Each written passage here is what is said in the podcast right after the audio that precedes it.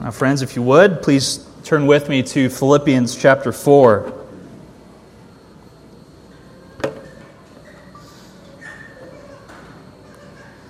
And we'll be in Philippians chapter 4 this morning, continuing our series in the letter of Philippians, nearing the end now, on the home stretch. And so we're in chapter 4. I'm going to read for us verses 2 through 9. Hear now the word of the Lord.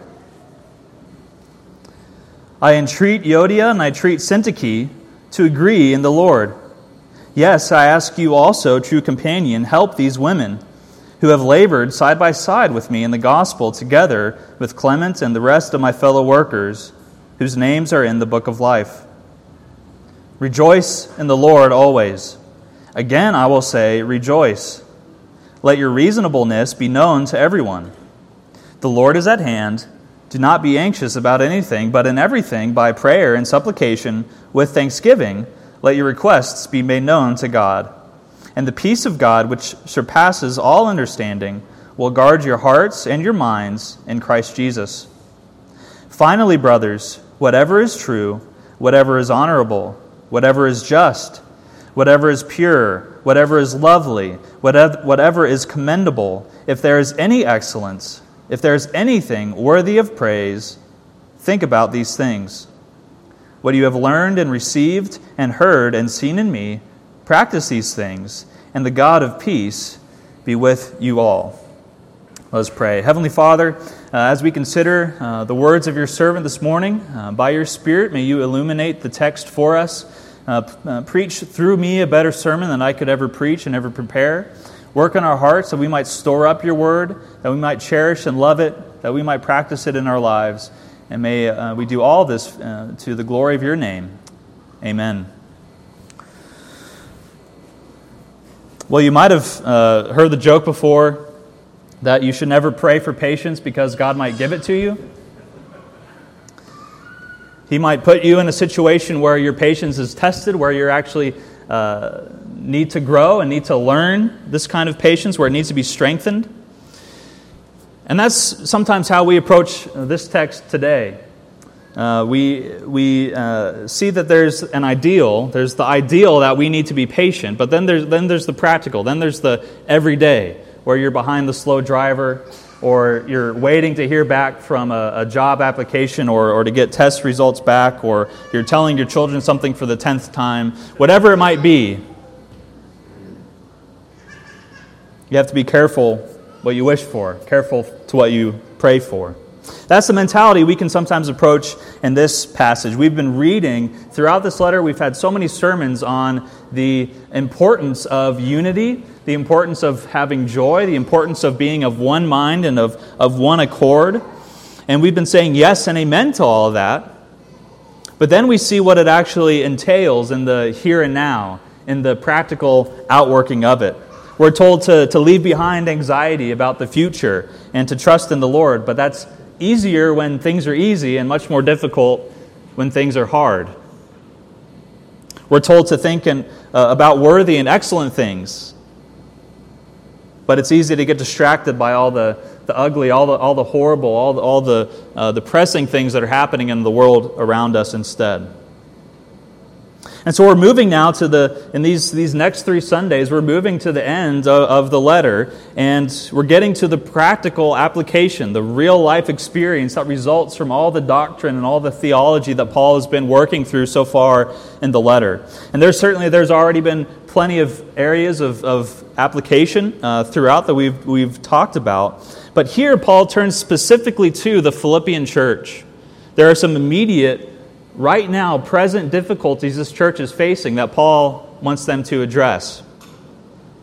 Specifically, he gives them three things. These three results or three applications, three things that work themselves out from this heavenly mindset we've been talking about. Back to back to back, he tells us these things. After telling them to stand firm, have this heavenly mindset, these are the three results.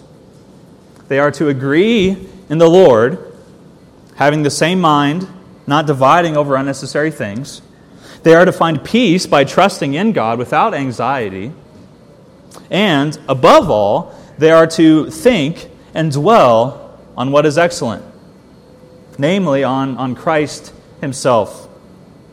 So those are the results of having a heavenly mindset. That's what the practical outworking of this doctrine and application. This is how it works itself out in their lives.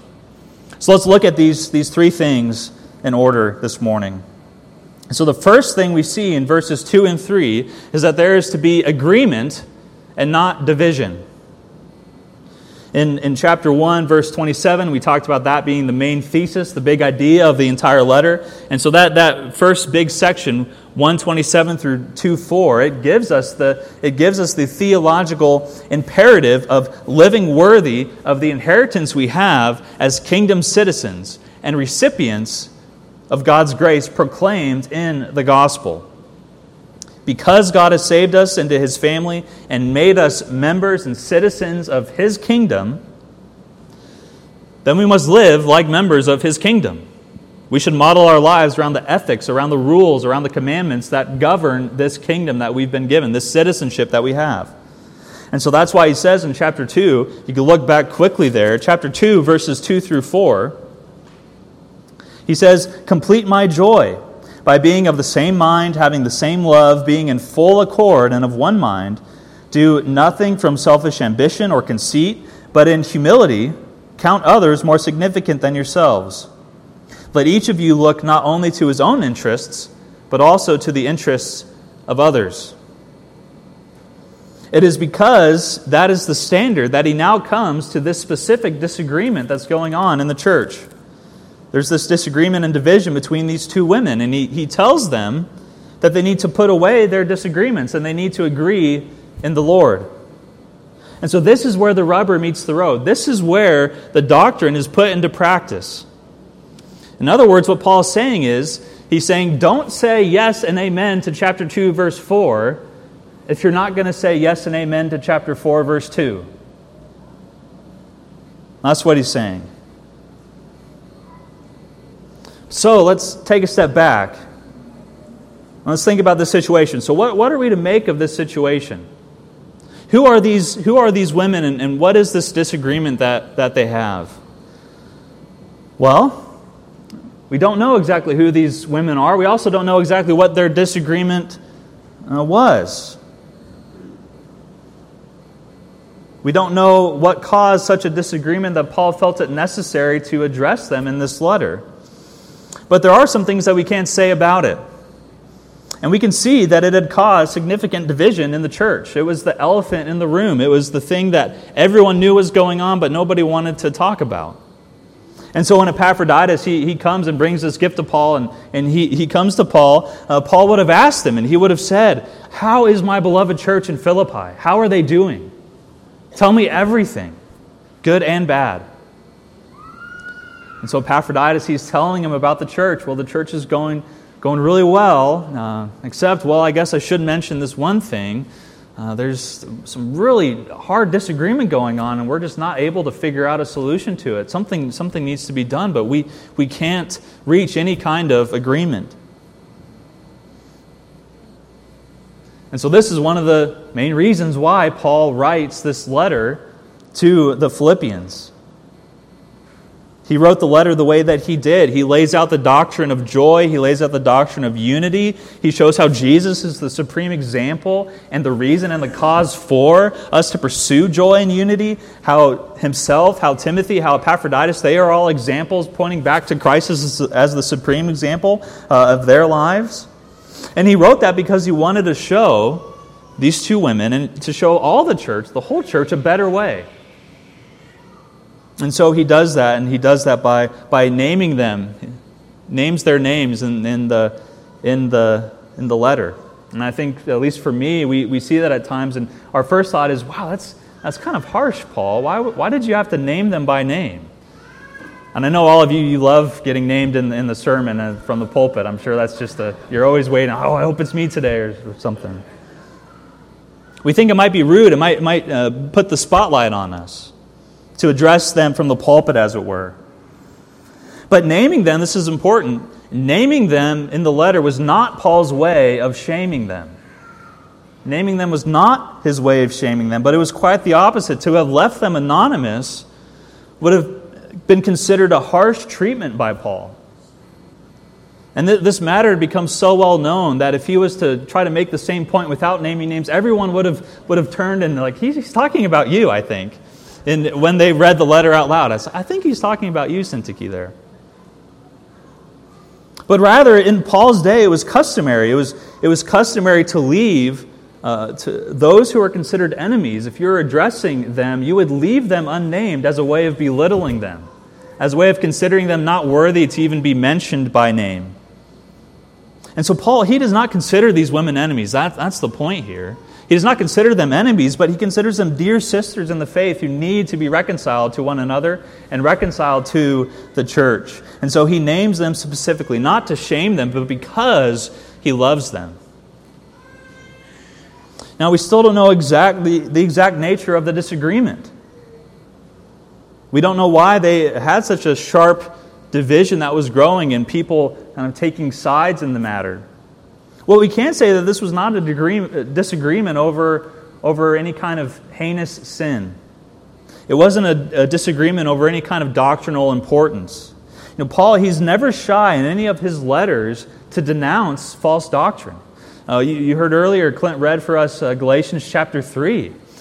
Paul, he's always willing to say what needs to be said. Oh, you foolish Galatians, who has bewitched you? Because there was disagreement over doctrine, over the gospel itself. But we don't see that here. Rather, we have a disagreement over a matter of Christian liberty.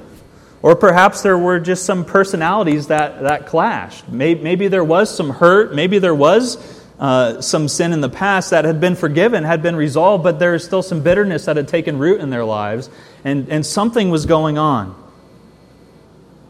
And it was spilling over into the life of the church. So who then does Paul insist needs to take the first step in seeking reconciliation?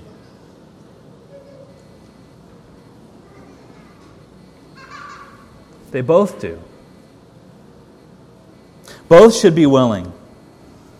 This is not a matter we see of any kind of heinous sin between a victim and a perpetrator. Elsewhere in such situations, again, Paul is clear to say the offender, he needs to be disciplined. He needs to be even excommunicated from the church if that's necessary, to restore him back to repentance and bring him back to the church. But here, we're not talking about that.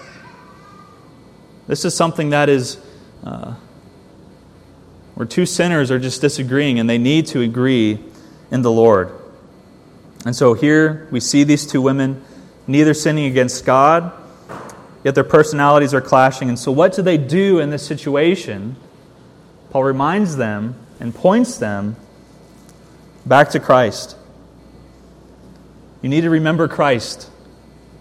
The same Christ who was the Son of God, who was equal with the Father in majesty and glory and honor, who had equality with God, but he did not consider that equality something to be used for his own advantage, something to be grasped onto, but he willingly, humbly submitted himself in obedience, took on the form of a servant, was obedient even unto death for the sake of his people. And because that's true, because that's who our Savior is, because that's who our Lord is, the Lord and King of our life, then we ought to live the way He lived. That's what it means to live worthy of the gospel. So if you're wondering how to live worthy of the gospel, Euodia and Syntyche, if you are really serious about living that way, then this is the first step of doing that. You need to agree in the Lord. And notice how Paul, how he says it. He says, I entreat. Now, that's so important as well. I entreat, I do not command. Though it is a gospel imperative, it is something that we ought to be doing, we need to be doing. But he says, I entreat. He entreats, he pleads, because this is the way of the Christian life. It's voluntary humility. It's not a coerced a dead formalism where you go through the steps, but he genuinely wants true, at the heart level, forgiveness and repentance and mutual agreement and understanding. He wants us to live that way. with true humility, from a genuine heart. That's the desire that Paul has for these women. And there's so much more that we could say on this point. But one last thing. Notice everyone else that Paul mentions here in these two verses. He asks for the help of the true companion in this situation. This true companion, would you help these women who also, they all have labored with me in the gospel. The identity of this figure remains a mystery and is much debated, and people speculate, and there's been speculation. Some people have suggested one of the elders at the church. Others have suggested Epaphroditus himself. This is a way of Paul addressing him here. Some consider the Greek word behind true companion. That Greek word should actually be understood as a proper name, as the person's name, which just means true companion. Regardless of whoever this person was, the point remains that this companion, along with Clement, who's mentioned here, along with, he says, the rest of my fellow workers, everyone. It's not just a matter of two people disagreeing, but it's everyone. We're all in this together, to use just a hokey kind of phrase. But we're all together in this life, doing life together with one another. We all have a part to play. It affects all of us. That's Paul's point here. And so why must they labor together? Why must they struggle together to achieve this kind of agreement and unity and being of one mind? Well, they need to, because Paul reminds them that these are all those whose names are written in the book of life. Their names are written in the book of life. And so they belong to one another. And so there will always be disagreements. You know, this is such an important passage. These two verses, it could have been a whole sermon. At one point, it was its own sermon in the list. But we've as the schedule worked itself out, we've combined it together into this sermon today. There's so many things we can say about this, and unfortunately, it's so true that sometimes Christians we hurt one another. That's part of being a family, is family members say things, they do things that are hurtful. What's important is that we have forgiveness. What's important is that we cannot let that take away from the eternal truth that we are all members of the same body. We're co-heirs with Christ of everlasting life. Our names are written next to each other in God's book. And so if we keep that future perspective in mind, if we keep that eternal destiny in mind, that'll help us have more peace in the present, and may God grant us that peace in the present, so that we can seek true unity in those moments. And that leads us right into the next result, the next thing we see of having a heavenly mindset here. So look there with me now at verses 4-7. This is the next point that Paul wants them and wants us to walk away with as we consider this heavenly mindset.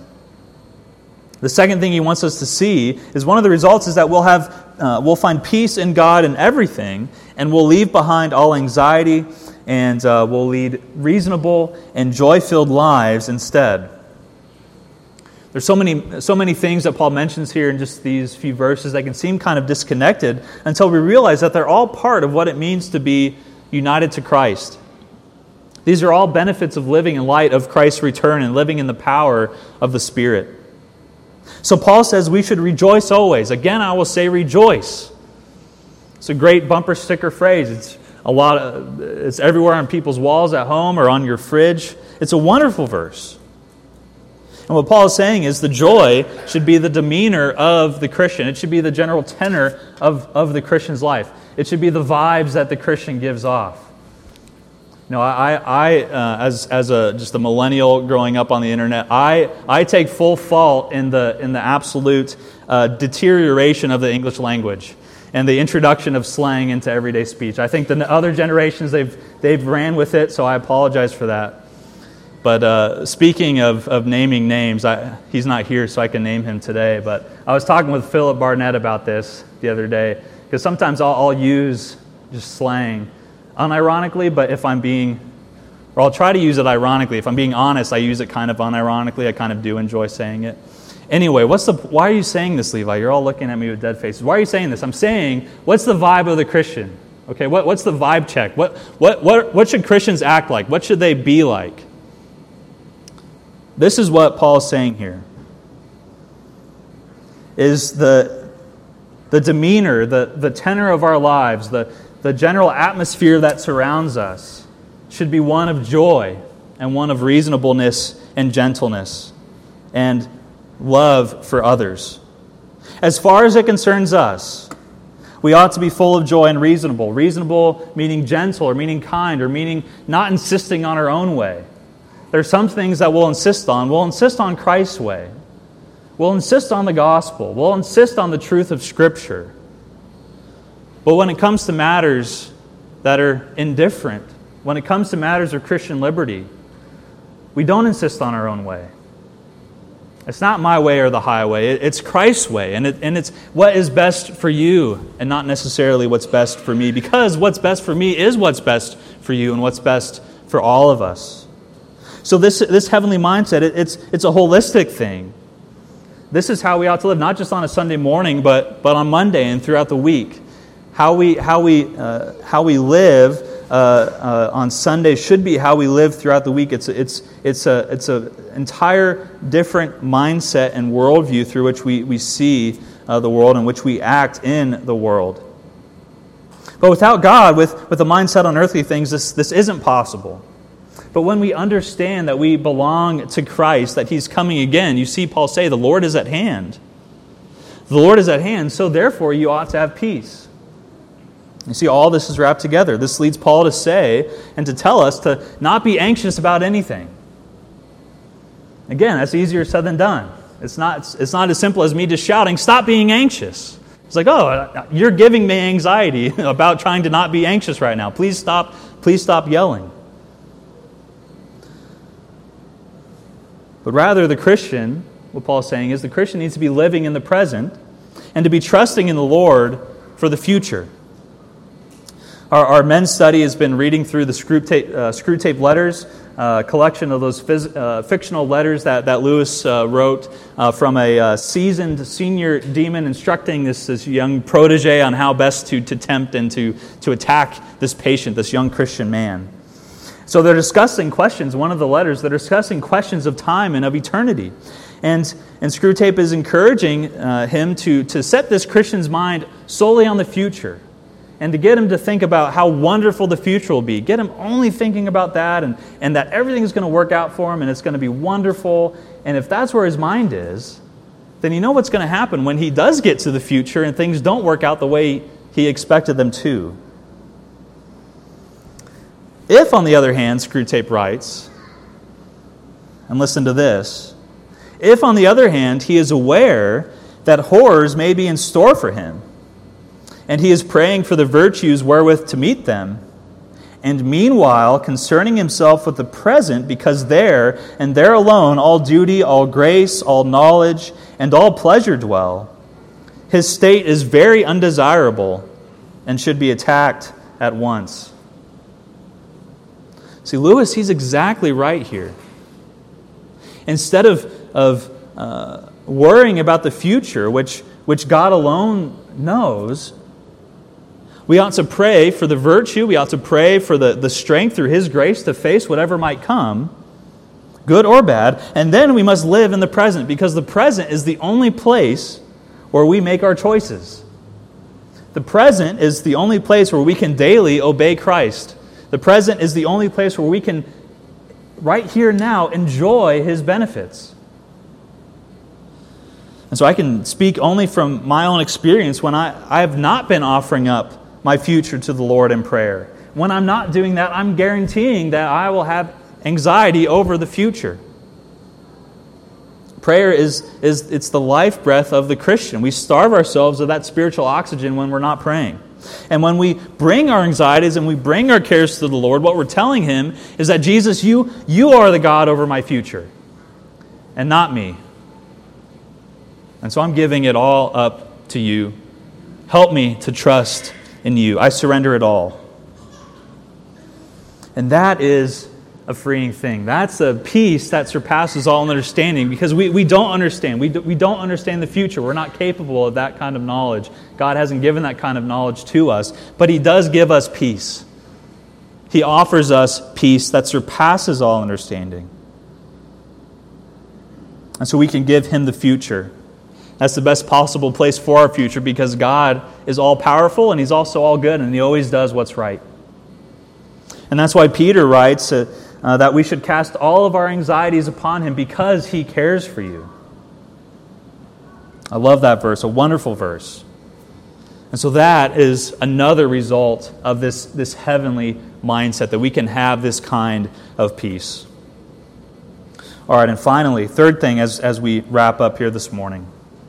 A third result of this heavenly mindset, verses 8 and 9, is that we think and dwell on Christ Himself.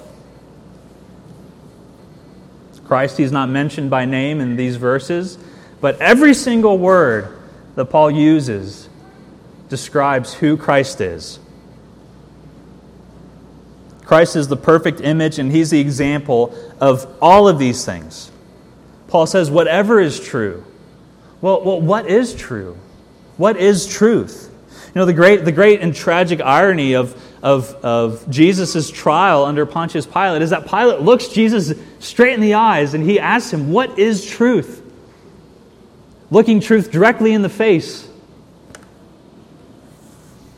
Jesus is the truth. He is the way, the truth, and the life. Jesus, he never told a lie. He can't tell a lie. George Washington, he probably did tell a lie at one point in his life. But Jesus, he never told a lie. He cannot lie. It would go against His very nature as God. He is truth. His word is the truth. So when He prays in His high priestly prayer in John 17, He prays and He says, Thy word is truth. It's not that His word is true. It's not that God's word conforms itself to some outside standard that is true. But God's word itself is that standard. It is truth. And Jesus is the truth. So if we are to think on whatever is true, if we are to wonder what is truth, what is true, how do we understand, how do we make sense of the world? Well, we need to consider His word. We need to consider Christ Himself. Whatever is honorable, whatever is worthy of respect or above reproach or noble or dignified, worthy of reverence and respect. We can see these qualities in others. We can see them in our parents at times. We can see them in people we look up to. But every human has sinned and fallen short of the glory of God. God alone, and the God-man, Jesus Christ, He alone is honorable. He alone is worthy of our respect. Would it not be the case that the sinless, perfect Son of God is worthy of all our honor? Whatever is just, Christ alone, He's worthy of that title as well, because He's the perfect judge. The judge who will come to judge the living and the dead. And we can all come up with examples of our justice system that has failed. There are times in our imperfect system that people receive injustice rather than justice. But that's not true of God. No one who has ever lived, no one who will ever live, has ever or will ever receive injustice from God. They will either receive His perfect justice and judgment, paying the penalty due for their sin and rebelling against God. That is a just punishment. Or, by God's grace, the good news of the gospel is that some receive His mercy, where He pays the penalty of their sin on their behalf. But you see, all of humanity receives His justice or His mercy. No one ever receives injustice from God's hand. He alone is just. Whatever is pure, Christ He's the blameless one. He alone is the spotless Lamb of God who takes away the sin of the world. The good news of the gospel, again, is that Christ makes us, His church, to be spotless and blameless. He says in Ephesians that Christ, He loves the church in this way, makes us holy and blameless without spot or wrinkle or any such thing, that she, the church, might be holy and without blemish. Christ alone, he's pure and blameless, and he takes on our sin. We receive his purity, his righteousness, his blamelessness, and we're made beautiful the way he is beautiful. We're made holy the way he is holy. We become lovely the way he is lovely. Paul says again, whatever is lovely. My favorite verse, Psalm 27:4. One thing I have asked of the Lord, that thing will I seek after, that I may dwell in the house of the Lord all the days of my life, so that I can gaze upon the beauty of the Lord. That's why I want to be in the house of the Lord. I want to be there so I can look upon you, Jesus. Because you're so beautiful, because you're so lovely, because you're altogether worthy. That's why I want to be in your presence. To gaze upon your beauty and to inquire in your temple. I want to look upon you and I want to learn more about you. Is Christ lovely to you? Do you delight in him? If you do not, then pray that God would fix your standards of beauty, that he would tune your affections and your desires toward him. We're out of time. Whatever's commendable, if there's any excellence, if there's anything worthy of praise, we don't need to say anymore. This is all who Christ is. We look to Christ. As we think about these things, as we consider these attributes and these qualities, it will naturally draw us to Christ. This is the kind of mindset that we are to have. This is the result of having this mindset set on heavenly things, not on earthly things. So let me just end with this. One of the most remarkable figures, I have to end with this. This is a Scottish Presbyterian reference, Bruce. I have to end with this. I can't leave this out. Young minister in the 19th century, Robert Murray M'Cheyne. He had a profound impact in ministry, which began when he was only about 23 years old, is when he had finished seminary, was ordained, and started his ministry. He continues to be influential even today, and perhaps if you've ever done a Bible in a year reading plan, you might have done the reading plan, the M'Cheyne reading plan that he developed for his people, that many people still use today. But he only ministered for a short amount of time before ill health took him when he was 29 years old. And in that short time, God used him in mighty ways. This young man, he loved to think and to dwell on Christ and the things of Christ. So listen as we close. Listen to what he writes. He says, "Learn much of the Lord Jesus. For every look at yourself, take 10 looks to Christ. He is altogether lovely. Such infinite majesty and yet such meekness and grace, and all for sinners, even the chief. Live much in the smiles of God. Bask in his beams. Feel his all-seeing eyes settled on you in love, and repose in his almighty arms." That man knew his Savior. He knew that he was altogether lovely. May we seek to cultivate that kind of lifestyle, that kind of mindset that would see Christ for who he is. He is altogether lovely. He's altogether worthy of our praise. So let's look to him, church. Let's pray to him now. Please pray with me. Lord Jesus, we confess that we do not find you altogether lovely at times. But we pray that you would forgive us of the worldly things and desires that would distract us from you. At the same time, we confess that we do find you lovely and honorable and worthy of praise. And so continue to fan that flame that you have ignited in us. Work in us, Lord. As we dwell on these things, may you grant us this peace that surpasses all understanding. And as we have found peace with you, may you give us peace with one another. Give us the grace to agree always in the Lord. We pray all these things in the lovely, mighty, wonderful name of Jesus. Amen.